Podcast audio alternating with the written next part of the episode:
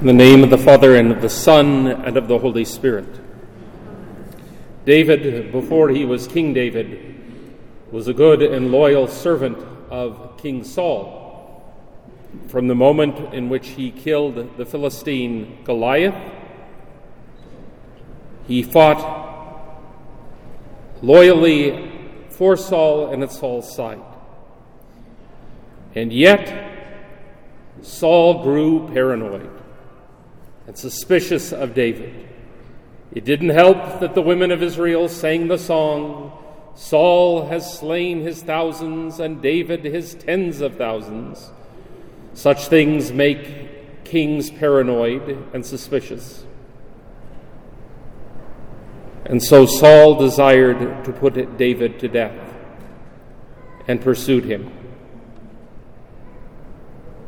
And yet, Saul falls into David's hands, where it would be a very easy thing for, Saul, for David or one of David's servants to kill Saul, and no one would have blamed him. After all, was not Saul conspiring to kill David?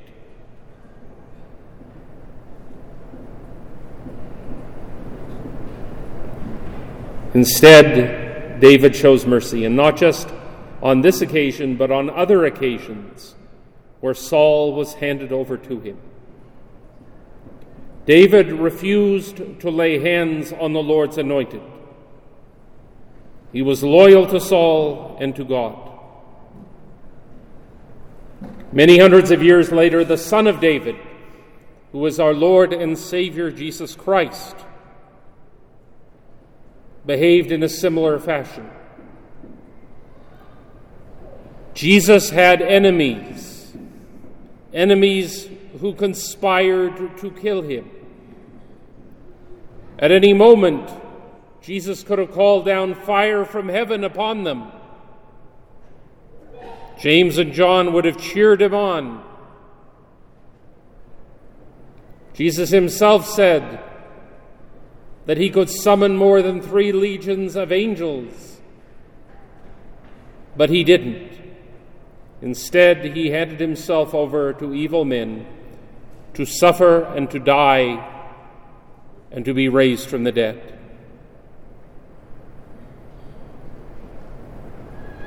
Jesus died for all, even for those who conspired to kill him. And this is the greatest example of loving your enemy and doing good to those who persecute you that has ever been or will ever be.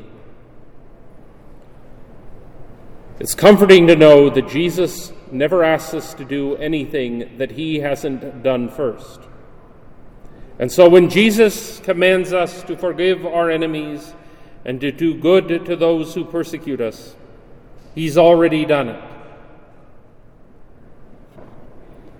Our Lord calls us to forgive. Now, it's important that we remember that forgiveness is not a feeling. Like love, it is an act of the will, something we decide to do. And then we do forgiving things, and maybe, and maybe never, our feelings will catch up with what we've decided to do. And yet, that does not mean we have not forgiven. We are not to return evil for evil, but rather to return good for evil. Why? Because that is what God does. Now, this doesn't mean we need to be flaccid in the face of evil. You don't have to say to someone, Come on, hit me again. You took my wallet, my checkbook's in the other pocket. But we won't seek revenge. We don't return evil for evil. Let me tell you about an example of probably the greatest example that I have personally seen other than our Lord. I had some friends, they have since passed away, whose oldest son, whom they dearly loved, was killed in a hunting accident. Only it wasn't an accident, it came out later. This fellow's hunting buddy had used it as a screen to kill him. This came out, and he was sentenced to prison for murder. My friends prayed for this man every day. Now, that meant they didn't stop when he came up for parole of writing the parole board saying, saying Don't let him out. But they prayed for him and gave him the greatest gift that they could give, which is the prayer for his conversion.